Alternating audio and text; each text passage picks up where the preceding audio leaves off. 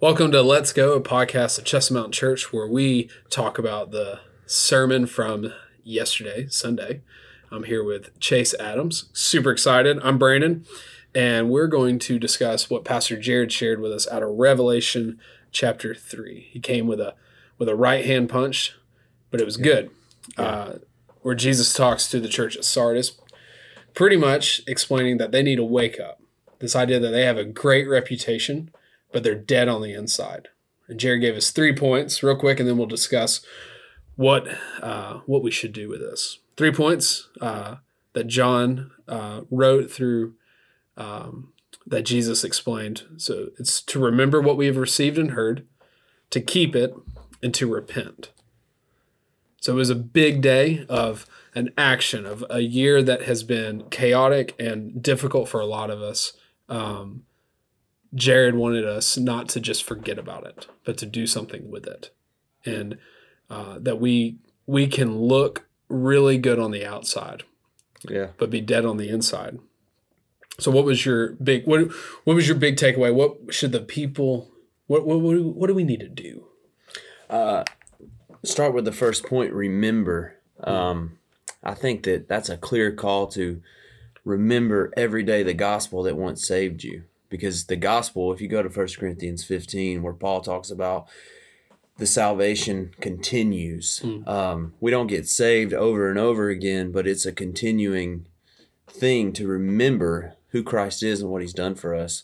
So, remember for me really stuck out. Um, just to wake up every day and remind myself who Jesus is and that he saves. Um, and that he saved me and that he wants me to take that message to the world. That's right. It's good. For me, it was it was this idea of we we spend a lot of time thinking about what other people think Yeah. and good. worrying about what um how we are perceived.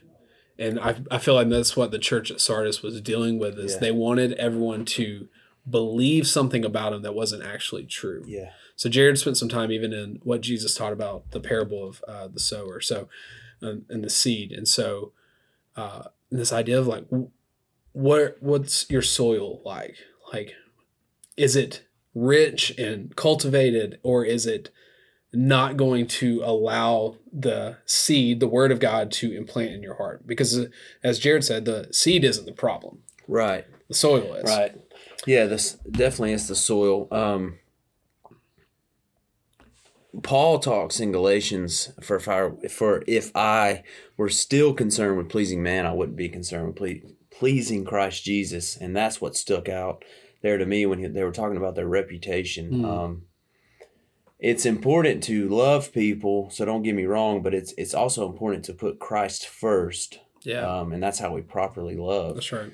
But um, yeah, I thought that for me, that's what stuck out.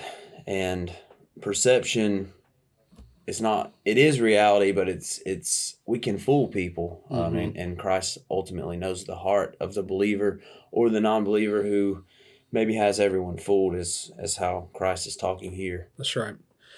Pastor Jared also said that good reputation is a good thing, but it's a worthless thing if it's a dead thing. Yeah. And that idea is we can fake as many people as we can, but it's pointless in the end if we're truly dead. And so it's where it comes back to this idea of repentance, where he Yeah. uh, ended the day on. And that word in the Greek means to think differently when being with someone Yeah. and when we when we spend time with jesus we it changes everything about us it Yeah. changes our thoughts which changes our actions which changes everything it's no longer faking it's reality of who we are Right. and so what we do this is what we need to go do so let's go wrapping up what do you do remember what you've received and heard in christ keep what you've received and heard in christ and repent because you've received and heard the gospel Yeah. so today, remember, keep, and repent.